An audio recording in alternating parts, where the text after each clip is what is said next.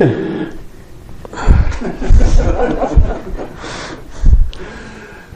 I turn this down a bit? Just uh, a little knob on there. Which way? Um, right turns it up, left turns it down. Left turns it down. Yes, okay. yeah, this might be better. Let me check. Okay, as usual, let us begin by uh, first of all paying homage to the Buddha, then uh, by taking refuge in the Buddha, Dhamma, and Sangha, and finally we'll take the eight precepts. Namo tassa bhagavato arahato samma sambuddhassa Namo tassa bhagavato arahato samma sambuddhassa Namo tassa bhagavato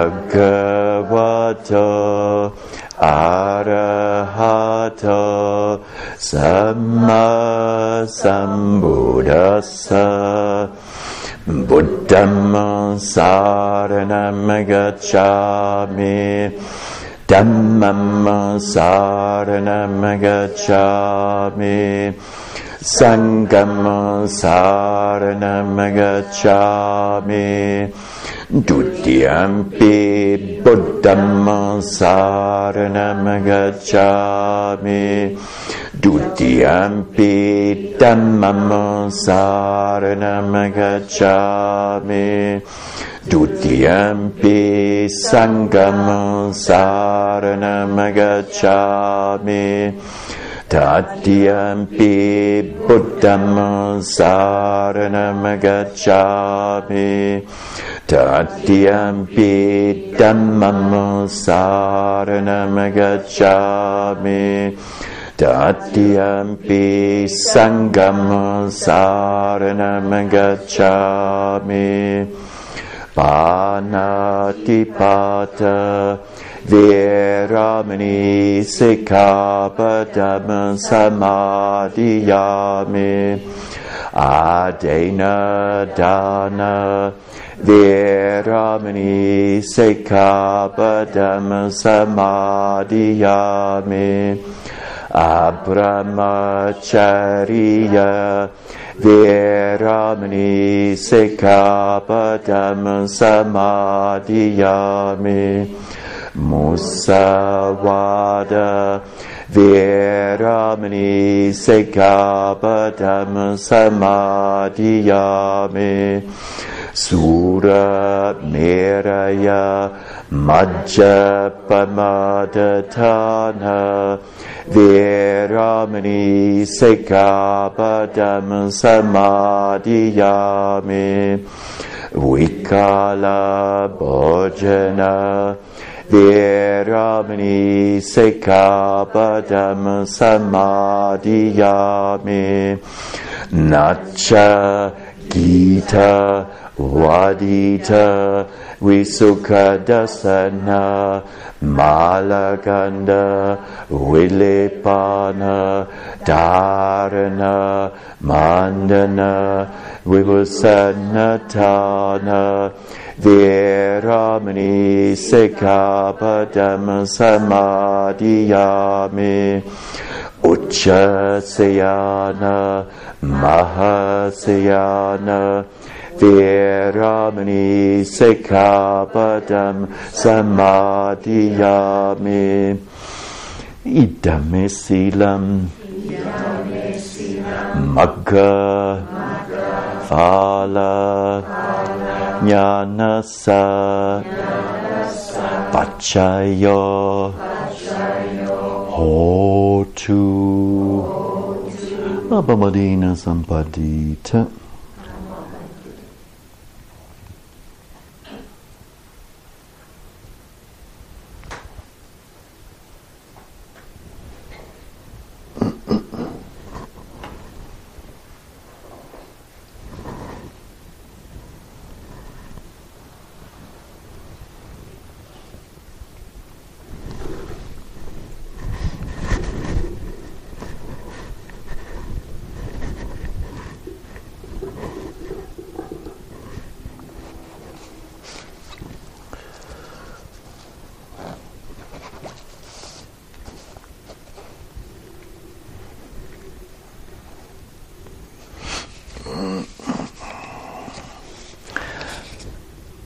topic of our discourse certainly this evening is practicing as if one's clothes or head were ablaze.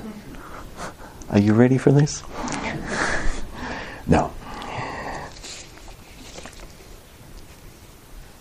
there is a discourse in a shorter discourse in the Samyutta Nikaya, namely, it's certainly fifth volume, section 440. And then certain discourse in you know, the Pali scriptural language is uh, uh, known as the so-called Chela Sutta. In English, Venerable Bhikkhu Bodhi has translated it as clothes. Allow me to read out uh, um, this discourse. Bhikkhus, bhikkhunis, and uh, lay retreatants if one's clothes or head were ablaze, what should be done about it? Venerable Sir, if one's clothes or head were ablaze, to extinguish one's blazing clothes or head, one should arouse extraordinary desire make an extraordinary effort, stir up zeal and enthusiasm, be unremitting, and exercise mindfulness and clear comprehension. Because bhikkhunis and uh, or monastics and uh, lay retreatants, one might look on equanimously at one's blazing clothes or head, paying no attention to them, but so long as one has not made the breakthrough to the Four Noble Truths as they really are, in order to make the breakthrough, one should arouse extraordinary desire, make an extraordinary effort, stir up zeal and enthusiasm, be unremitting, and exercise mindfulness and clear comprehension. What for? The noble truth of suffering, the noble truth of the origin of suffering, the noble truth of the cessation of suffering, and the noble truth of the path leading towards the cessation of suffering. Now, practicing as if you know, one's clothes or head were ablaze. This, the Buddha then explains as certain follows namely, when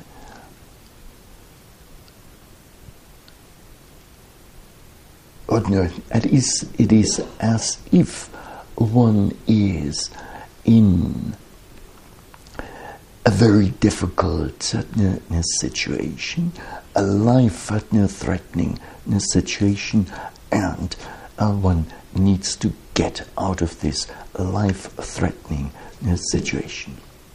Now, to practice with extraordinary desire, the Pali term for this is Adi Matochanda or Adi Matachanda.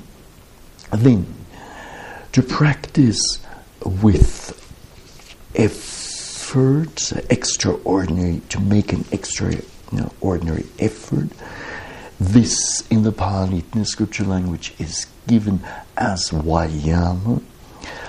And the Pali term Vayama can be translated as striving, as exertion, as endeavor. Then,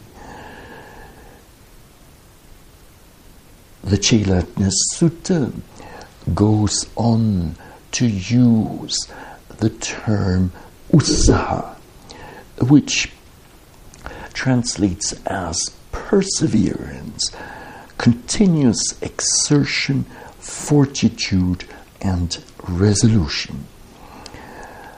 And the Chela Sutta goes on to mention usolhi, which translates typically as utmost exertion.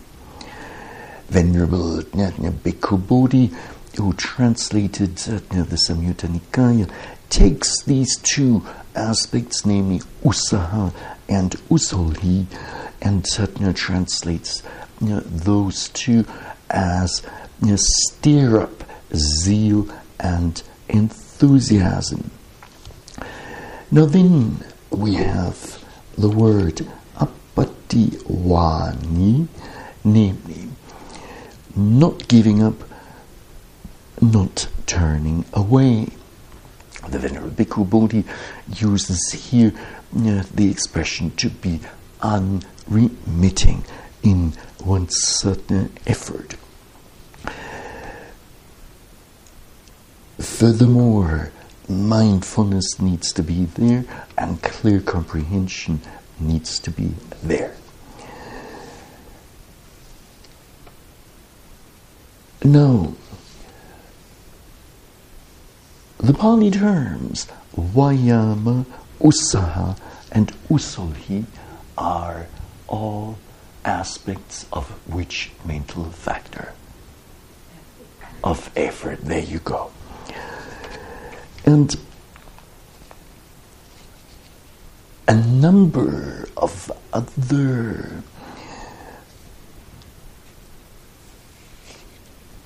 synonyms for that effort are you know, there as given in the Dhamma Sangani, the first volume of the Abhidhamma. The very first one mentioned that you know, there is, or the second one mentioned there, is riddance of lethargy, nikkama in the Pali scriptural language. On occasion, retreatants are overwhelmed by an ongoing state of lethargy, of a certain dullness of the mind, and more akin to a sloth than anything else. And it is under such kind of circumstances that we do need to boost our effort.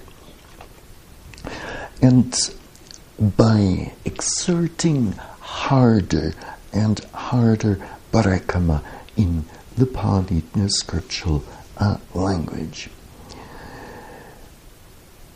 Now,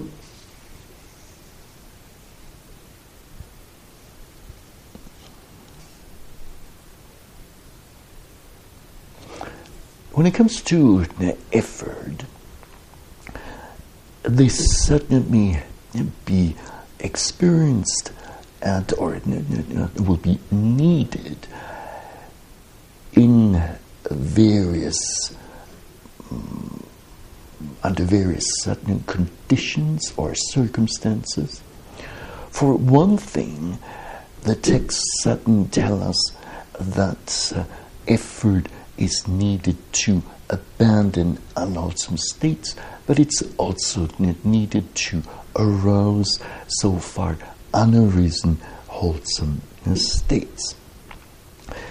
A third is further needed on a microscopic level in the observation of, uh, or in labeling, observing, and certainly coming to know, you know the true nature of whatever predominant object uh, arises in uh, the body and in the mind.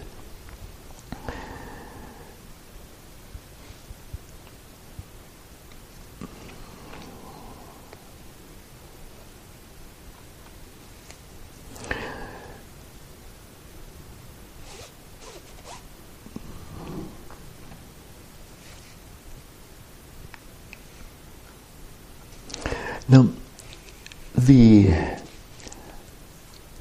classical definition of uh, virya, of effort or energy, is as having the characteristic of forbearance in the face of difficulties. Or another characteristic been given is as marshalling. Its function is to support the associated mental states, namely from withering, and its certain manifestation is as non collapse. And two proximate causes are uh, being given for you know, the arising of effort. The first one being a sense of urgency and the other one uh, being any ground for the arousing of uh, energy.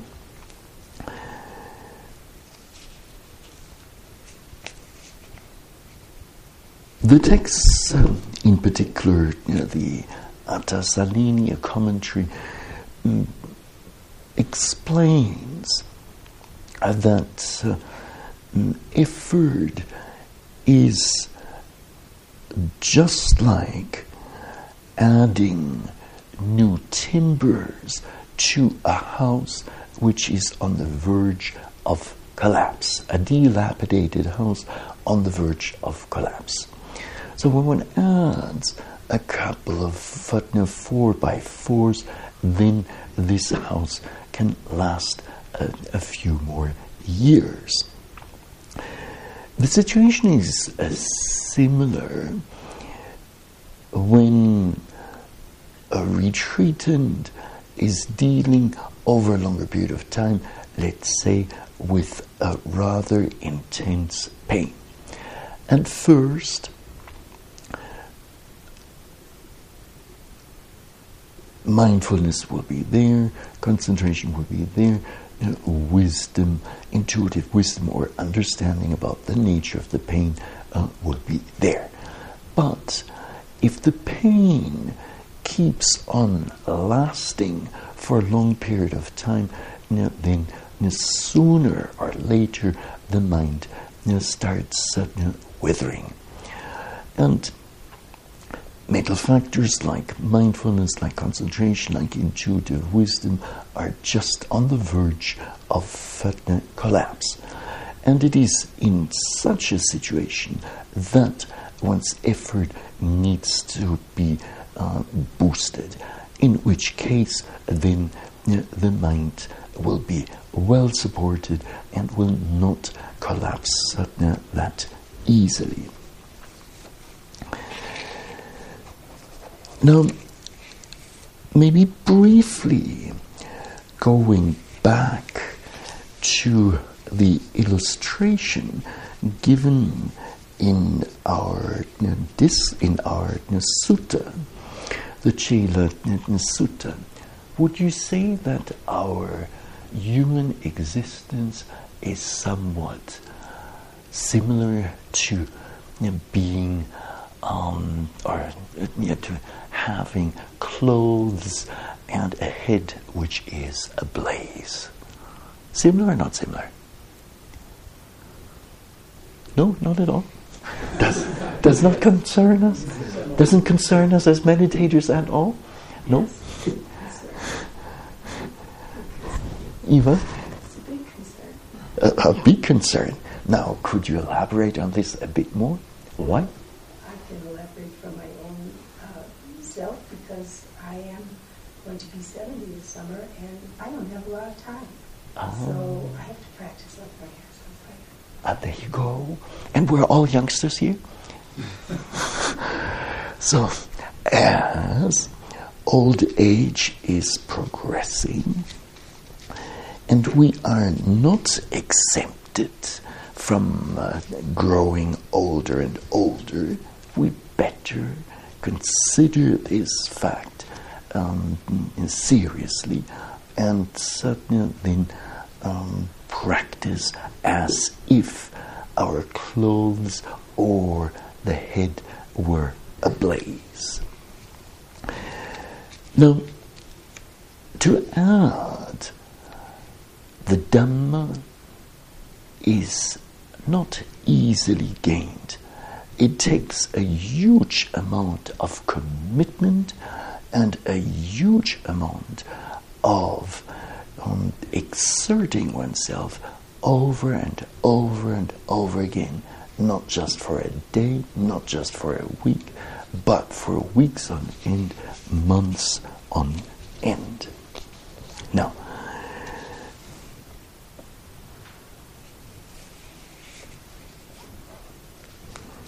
since a number of uh, the aspects uh, mentioned by uh, or qualities mentioned by the Buddha in the Chela Sutta are related to effort or energy, virya. Let us briefly look at a couple of ways of uh, arousing and further uh, developing one's effort. The very first aspect one can pay attention to is, and this is certainly from um, well, textual perspective, is to ensure that one's effort, one's exertion of effort be grounded in virtuous conduct or not? The answer is Yes. clearly yes. And the piece of evidence in this uh, regard is uh,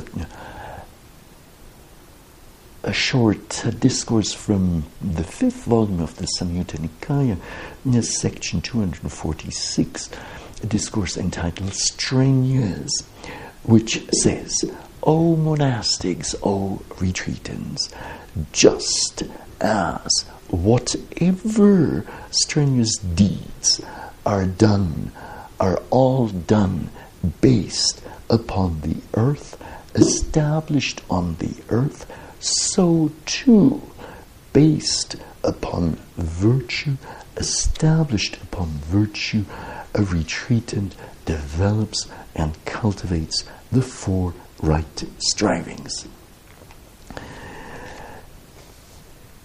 Now, effort is an ethically variable mental state and it can arise in conjunction with consciousness that certainly is unwholesome, but it can also arise in, uh, uh, in conjunction with consciousness that is uh, uh, wholesome, so unwholesome and wholesome. Now, the endeavor that we are engaged here is, would you say, wholesome? A wholesome one or an unwholesome one? A clearly wholesome, and hence our effort also needs to be of a wholesome type. Now, what else certainly could be done?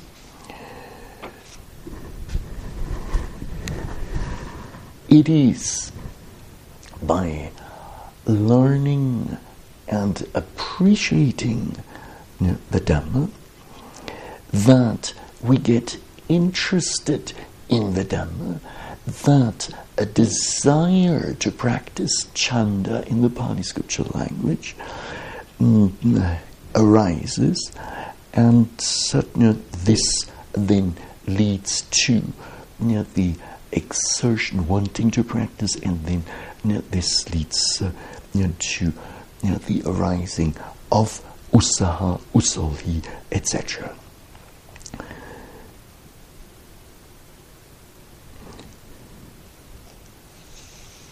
If we want to cultivate and strengthen our effort, we could also make good use of uh, the walking meditation, chankama, in the Pali scriptural language. And a short discourse from the Anguttara Nikaya mentions the five benefits of walking meditation, the second of which is given as one becomes capable of striving. In the Pali scriptural language, given as Padana Kamo Hoti. Now,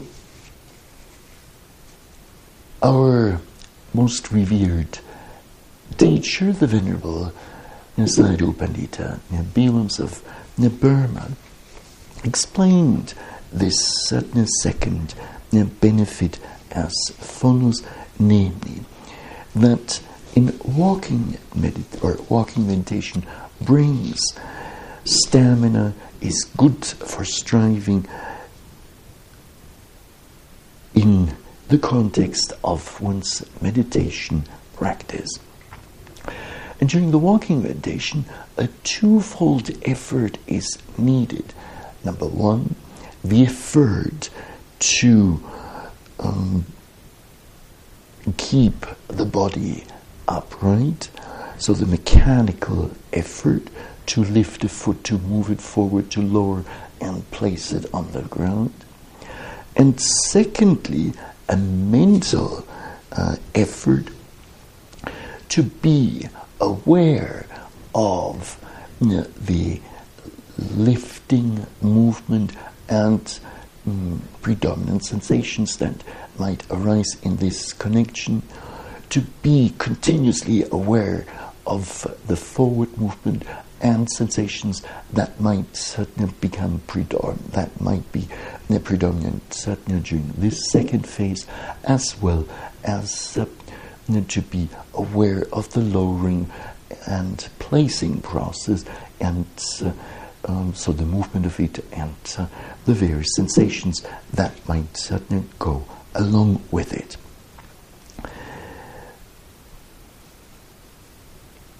And it is through you know, this double effort that the mind or that our capacity mm, to apply ourselves to exert certain effort that this capacity then increases.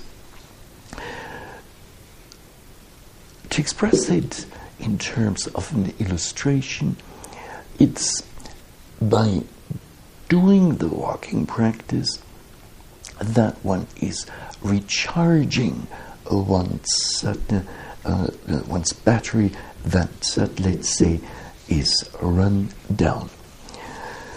What else certainly could be done to develop uh, um, effort?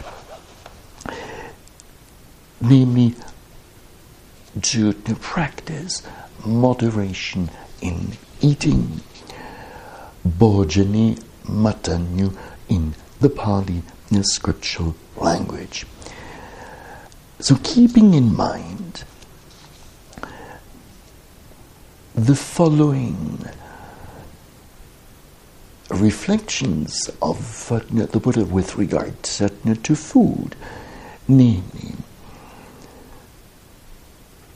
one takes food after wise consideration, not for the purpose of enjoyment, of pride, of beautifying the body or adorning it with muscles, but only for the sake of maintaining and sustaining this body. To avoid harm and to support the holy life, thinking, thus, I shall destroy the old painful feeling, and Satna shall not and shall not let a new one arise. Long life be mine, blamelessness and well being.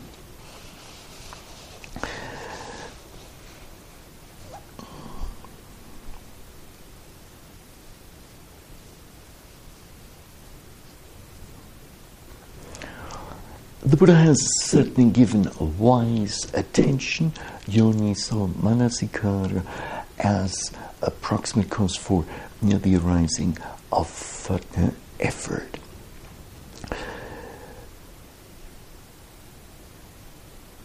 And so,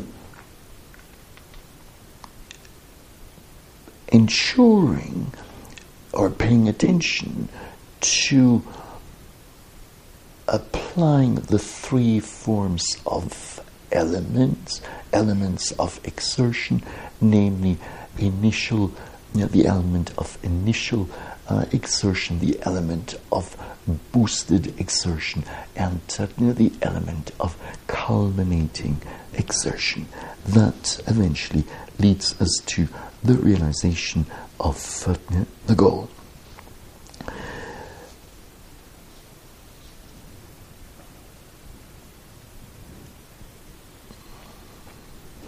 The Patisambhidamagga, in a, a, passage in its fourth volume, in section four, proposes um, a very simple approach, namely,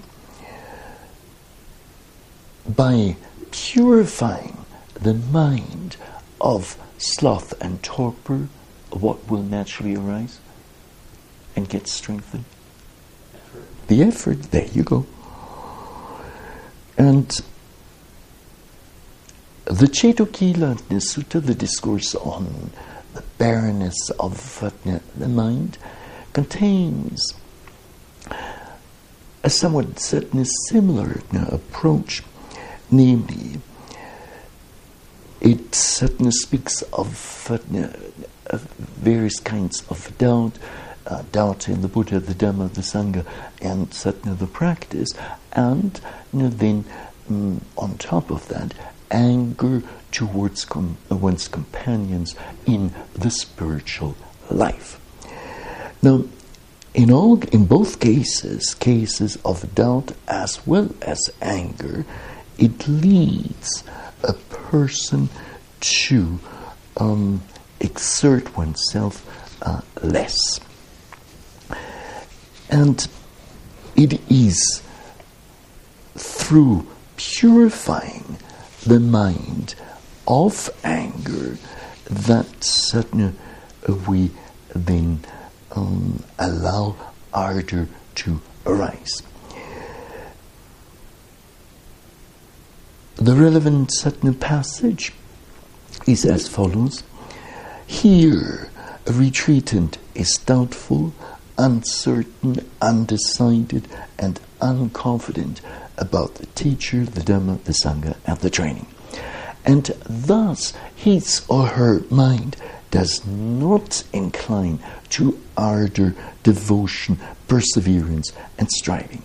Again, a retreatant is angry and displeased with his or her companions in the holy life, resentful and callous towards them, and thus one's mind does not incline to ardor, devotion, perseverance, and striving.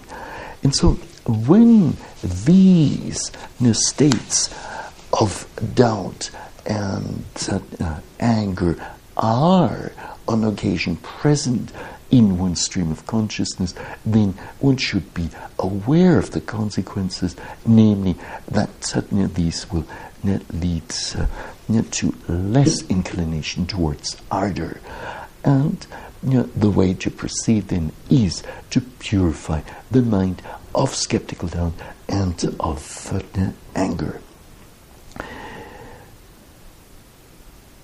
Now, these are a few know, things that could be done in order to cultivate one's uh, effort based on what the texts uh, um, uh, uh recommend. Now, let us take this a step further and uh, look at some very practical uh, aspects. Now, as uh, explained already at the very outset of our retreat uh, during the session on detailed meditation instructions,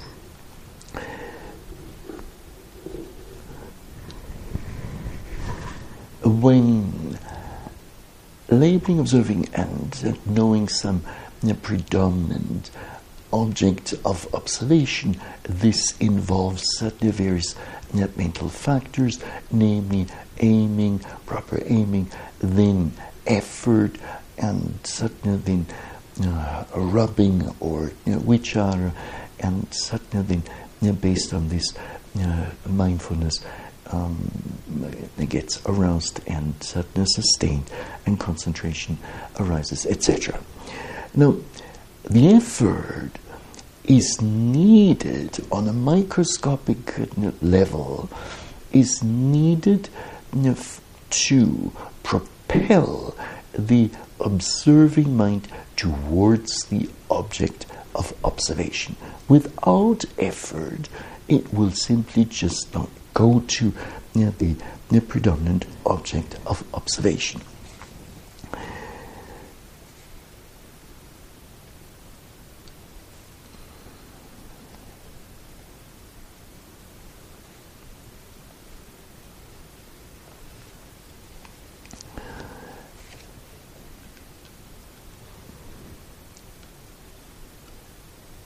When it comes to effort, this is a mental factor that clearly can be cultivated, that can be strengthened over time.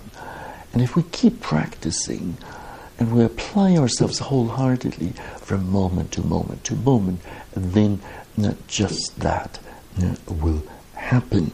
So our effort, mm, our uh, degree of energy over time will gradually increase and become uh, powerful.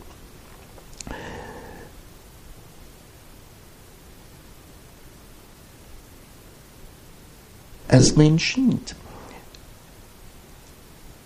effort is comes in different forms. One um, way of speaking about or describing effort is as consisting of the three elements of exertion or effort, namely initial um, effort, then um, the, the stepped up effort, and the culminating effort. The initial effort is the effort needed you know, to um, take uh, leave from the, one's uh, job to uh, make arrangements at uh, home to come on a retreat, and then to travel to the retreat center to get uh, started, to settle in, and then um, to get started. Within just a few days of intensive practice, as you all know by now, the hindrances will arise, and in their presence, we need to step up our effort. And so that's known as Nikkama Dhatu in the Pali scriptural language. The first one is known as Arambha Dhatu. Having stepped up or boosted our effort, we managed to overcome you know, the hindrances.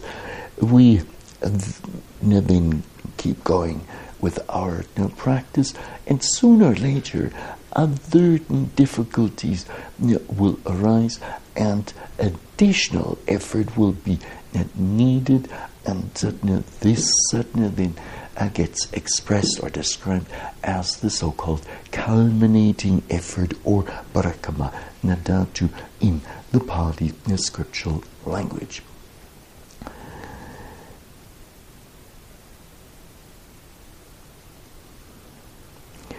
Now, of utmost importance around certain effort is that it is balanced effort, neither lacking, neither deficient nor in excess. When effort is in excess, we get all agitated, restless. When effort is deficient or lacking, then what happens? Sloth and torpor sets in. That's correct. So we need to uh, apply just the right amount of balanced uh, effort. Now, there's some practical aspects that uh, our uh, revered teacher um, used to emphasize or emphasize quite a bit, namely, in aiming the mind towards uh, you know, the center of predominant object and in applying effort, three situations could occur. On occasion, one could overshoot the object. At other, on other occasions, the observing mind would fall short of the object, and in a third case, you know, the aiming and effort uh, would be just right, and with that, uh, the observing mind, uh, you know, the aiming would be proper, you know, effort also is balanced, and with that, one then, uh, you know, the observing mind gets propelled right into the center of the object.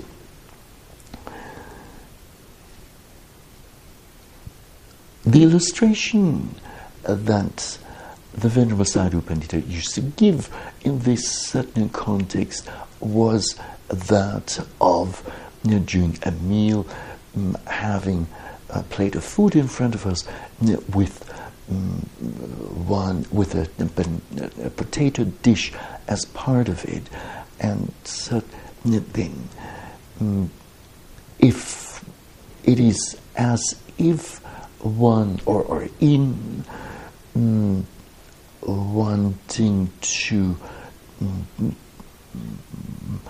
well uh, pierce a potato with a fork, this will typically you know, require proper aiming as well as the effort you know, to propel you know, the hand and the fork towards the potato and then to properly pierce uh, the potato and then I bring it to one's mouth.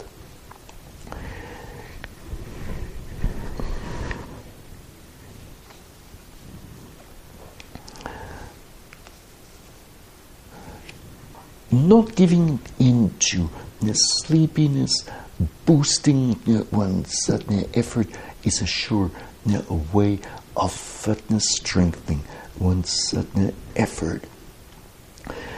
Now, in a general way, we can say when there is a low degree of exertion, our results will be of a minor uh, nature. When we put in a moderate amount of effort, we will gain a moderate amount of positive results. When we exert ourselves fully, we can expect uh, major uh, results. The Buddha very much praised the exertion of effort and Dhammapada verse 112 mm, attests to this namely by saying better than a hundred years in the life of a person who is idle and inactive is a day in the life of one who makes a zealous and strenuous effort in you know, the practice of uh, serenity or tranquility and in uh, insight uh, practice, insight uh, meditation.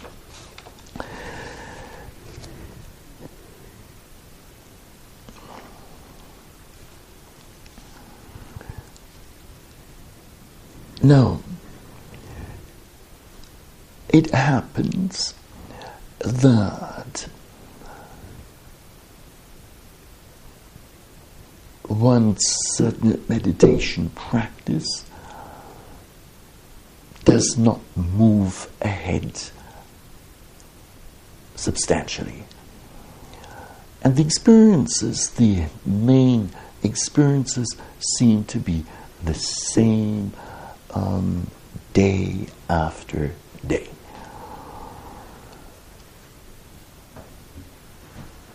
And on the other hand, the duration of this uh, retreat is uh, limited, and one's age or one's lifetime is also limited. And in a situation like this, it's uh, worth to uh, briefly step back and to take an objective look at one's own practice and certainly to then you know, try to figure out what is missing. And it would also be a time to check very carefully whether one is really knowing um, whether you know, one is gaining intuitive wisdom from moment to moment to moment to moment. Or is it that one is just sitting there with a lethargic, dull mind and uh, barely, um, barely aware, more half conscious than conscious, than fully conscious, and uh, not really knowing anything about the nature of uh, the predominant objects. Now, in a case like this, one could apply the following very practical approach. And this is an approach that certainly was once uh, recommended by one of uh, the retreatants who practiced in Lumbini. Namely, while one is observing a predominant object, to briefly ask oneself, what am I knowing about the nature of this object right now? And what am I knowing about this object now, and now, and now, and so on? And if one then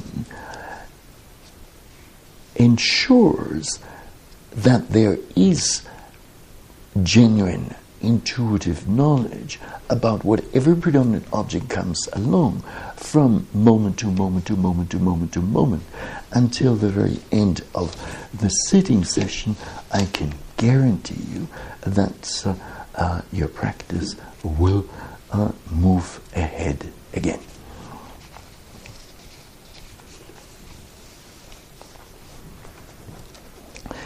Now, sometimes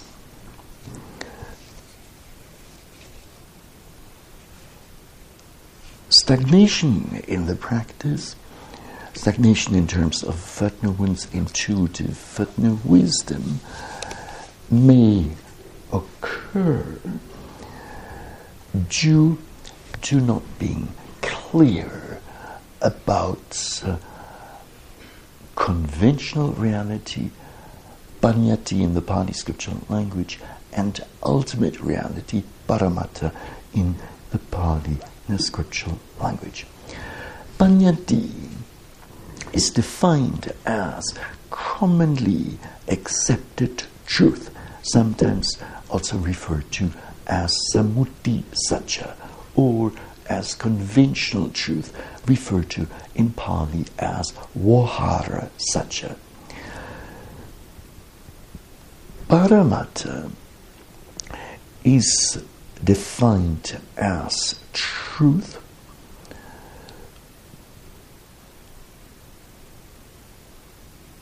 is de- sorry is defined as truth that is true in the highest or ultimate sense. Now, the Abhidhamma distinguishes four categories of ultimate realities. The first one being consciousness, chitta, the second one being mental factors, cetasika, the third being materiality, rupa, and nibbana being the fourth ultimate reality. And so, opposed and different from um, ultimate reality is your conventional uh, reality.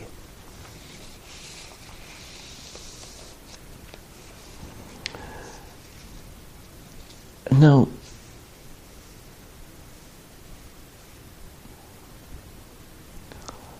not meditating, we may understand or perceive ourselves in one way or another. We might perceive ourselves in our experiences to be permanent. Or, even more basic, we may think of ourselves as a separate entity, a separate person, man, woman, individuality with a personality. We may think that it is some supreme being that is in charge of everything, including our meditation practice here. Now, when we engage in intuitive, or when we engage in mindfulness, sadhana meditation practice, what happens? Nothing happens. if nothing happens, we might as well go. Pardon me? Intuitive wisdom arises, and we start seeing things in a different way, more in tune with reality. And so, where previously there was the perception of, or the perception as a being, an individual, man, woman with a personality, etc. Now, mm, one, after having meticulously observed predominant formations as they are occurring in the body and certainly in the mind, in sitting and walking during general activities, gradually we come to discern that in the end there are just material phenomena and mental phenomena going on.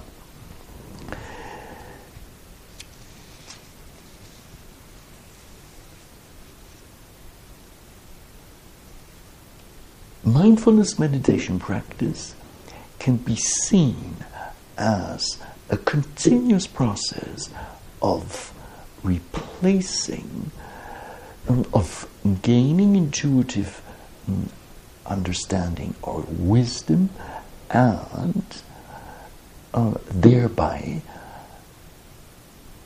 replacing this or that wrongful uh, view or perception.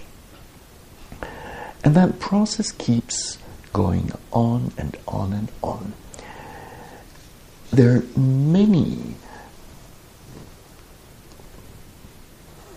aspects where the first appearance of some object is one thing, and what truly happens upon close investigation is another thing.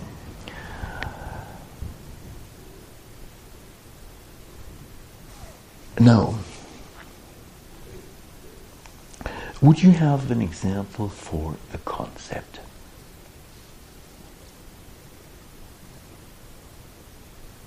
Any example for a concept? The economy.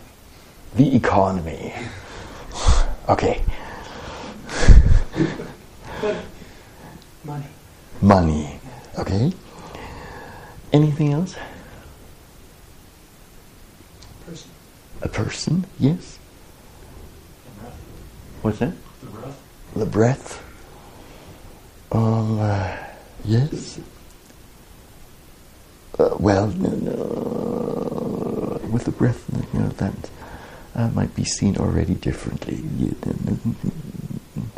So, the breath uh, falls under uh, the air element. Anything else? House, tree. There you go. House, tree, um, mountain, mm, then city,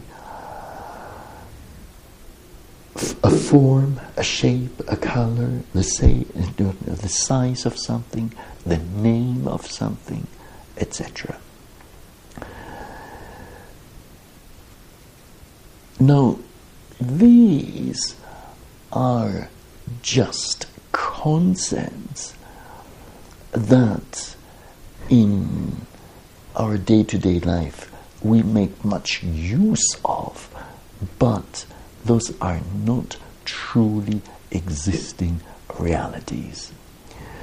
If you take, let's say, a tree and you dissect that tree or you analyze what this tree consists of, then you'll find what? Many parts. Pretty What? Much nothing. No, pretty much nothing. And Eva? Many parts. Uh, many parts. There you go. And what else? Cellulose. Pardon me? Cellulose. Cellulose, the primary molecular constituent. Ah, ah oh, oh, cell unit, cell unit. Yeah, that's correct. Uh-huh. There you go. And some you know, water will be there, some materiality, or uh, yeah, no, water will be there, nutrients certain will be there, etc. So the same thing goes uh, when we look at what conventionally is referred to as a body. When we dissect this, or when we take a really close look at it in intensive mindfulness practice, what we come to see or understand is certainly quite something else.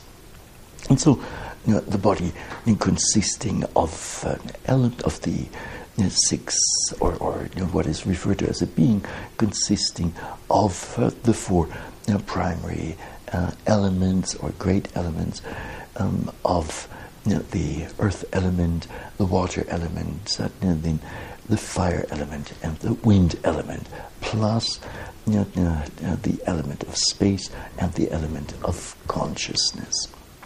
Now, those are considered you know, to be ultimate realities. One cannot mm, uh,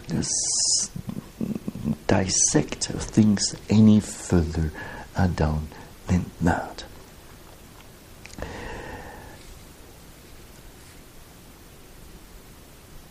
Now, you've named already a number of concepts. What about time? Is time a concept or an ultimate reality? David, you would say? Is it a concept. But then someone might certainly disagree and say, no, but nowadays we have atomic uh, uh, clocks and that are super precise. How can they be uh, concepts?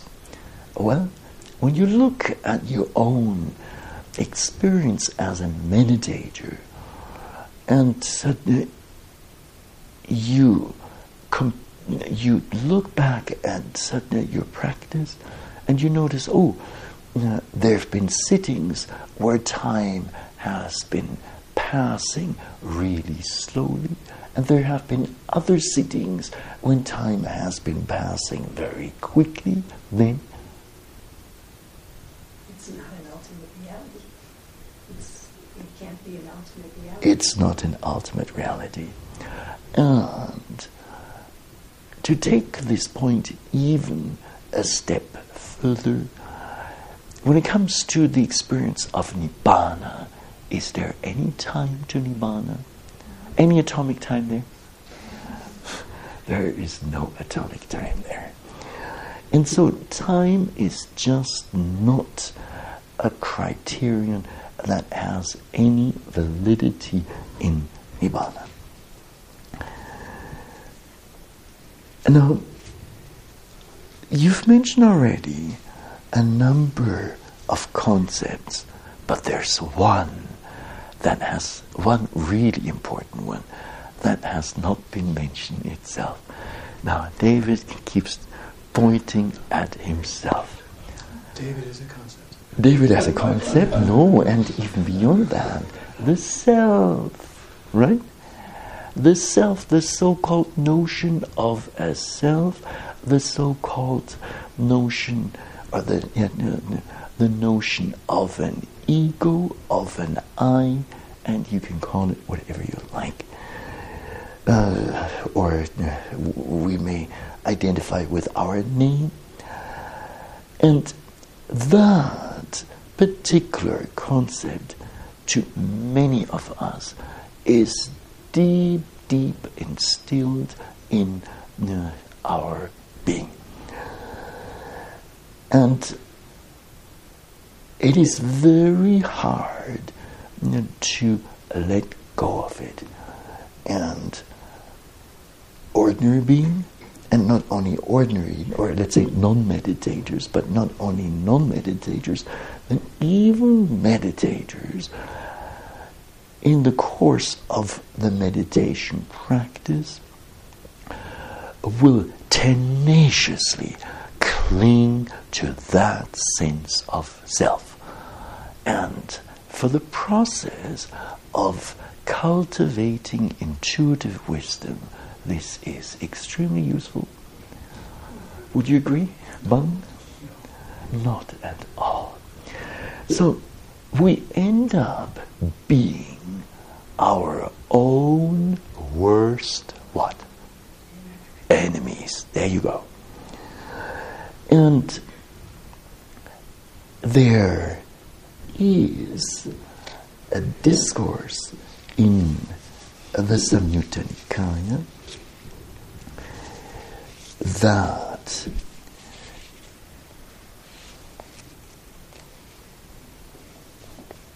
defines the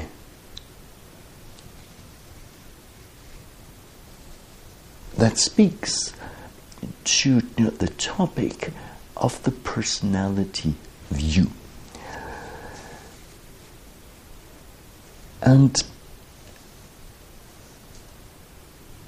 we tend to identify with the five aggregates, namely the aggregate of materiality, the aggregate of feelings, the aggregate of perceptions, the aggregate of volitional formations, and the aggregate of consciousness. And there are various views that then arise in this connection.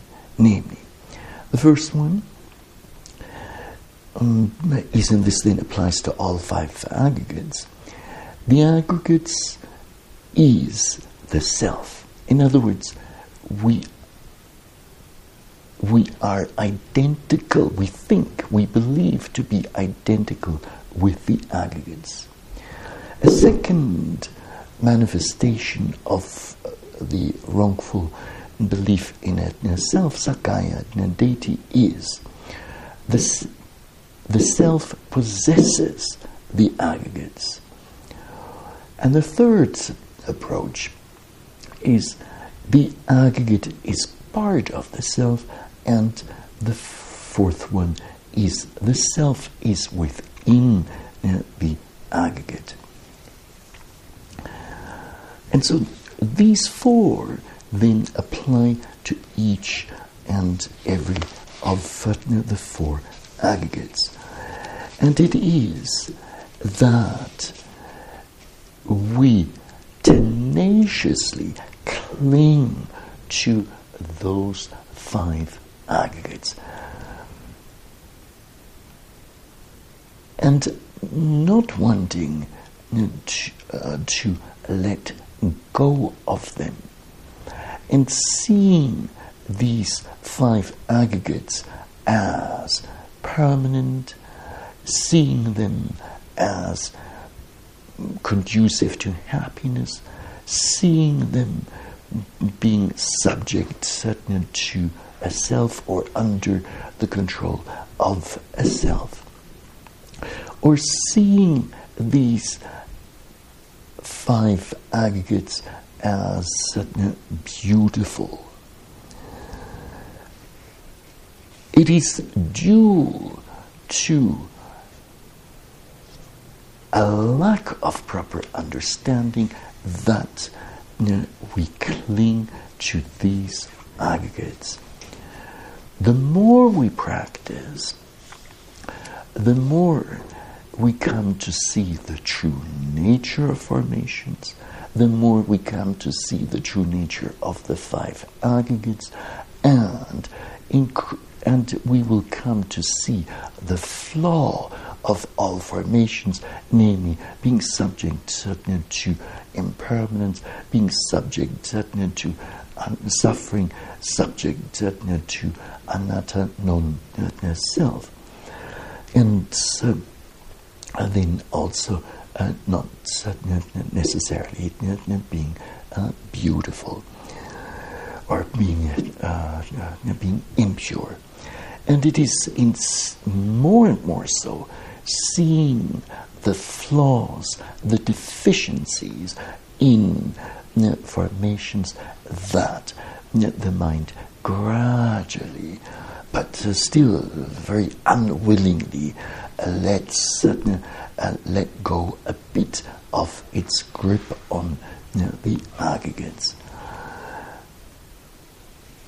And mindfulness practice is, in one way, about you know, this process of letting increasingly see informations what they truly are and certainly then gradually becoming disenchanted with formations and certainly based on this then dispassion arising towards formations and uh, a wish to relinquish those uh, formations.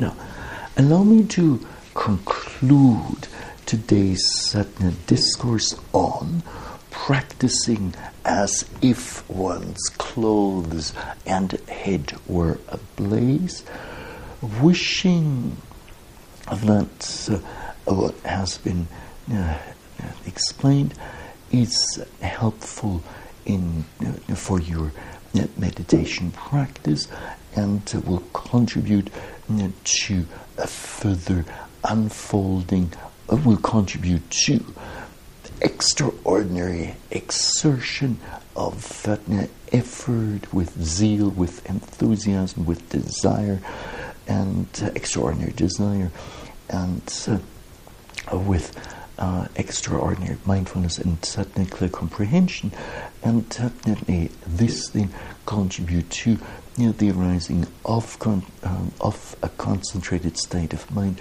which you know, then sees formations according to reality, and ultimately may this lead to the absolute letting go of conditioned formations. And this is it for the discourse.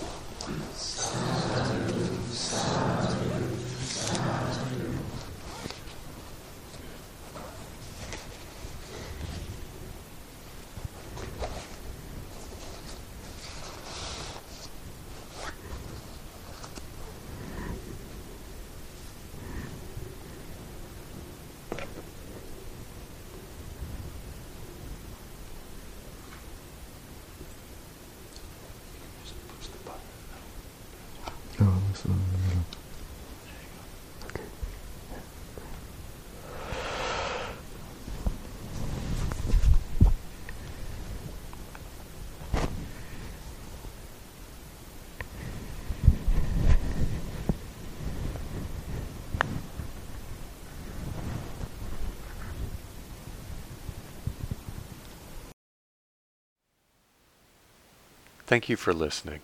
To learn how you can support the teachers and Dharma Seed, please visit dharmaseed.org slash donate.